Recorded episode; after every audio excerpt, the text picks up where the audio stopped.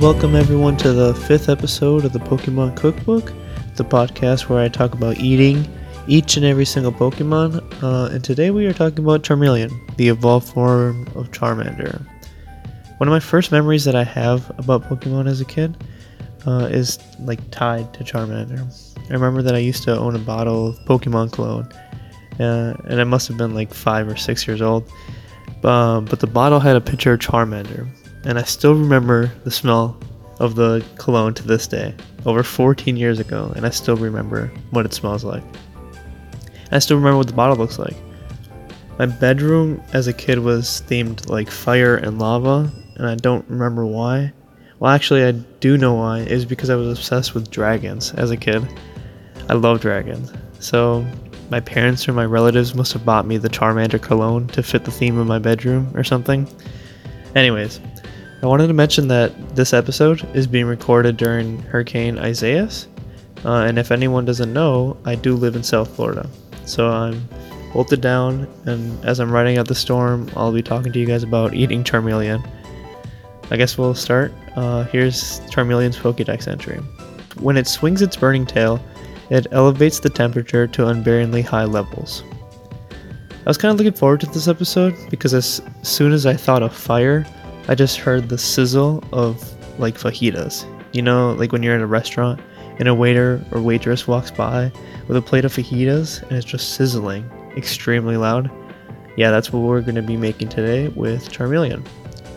Uh, first, I was thinking we marinate the Charmeleon steak in some orange juice with some olive oil, garlic, and let it marinate for two hours or so.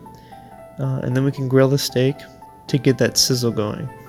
Uh, we can start grilling some onions and some peppers, uh, and then we can serve them over tortilla with guac and salsa. And we can use different Pokemon for the guac and salsa, but we're only on the fifth Pokemon, so when we move forward, we'll have more uh, more Pokemon to use on our dishes. But for now, we'll, I guess we'll just use store bought Pokemon, non, I mean, uh, guac and salsa, not Pokemon related guac or salsa. And we will definitely need some limes. Honestly, that's my favorite part of what makes fajitas have that sour taste. I'd add so much lime juice. I think it's bad that I get hungry after making one of these episodes. uh, but I guess that's kind of the point of this cooking podcast.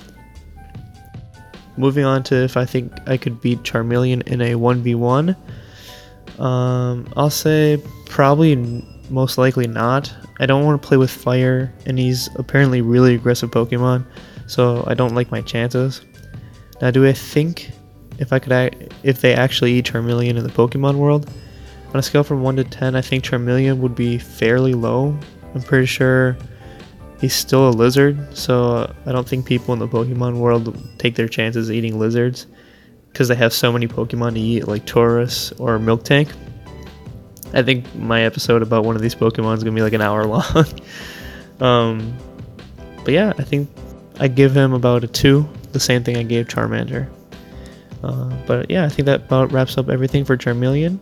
Next episode, we'll have a special guest on the podcast when we talk about Charizard. So you don't want to miss it. Uh, make sure you guys follow the social medias at Pokemon Cookbook. And thank you guys for listening. Peace.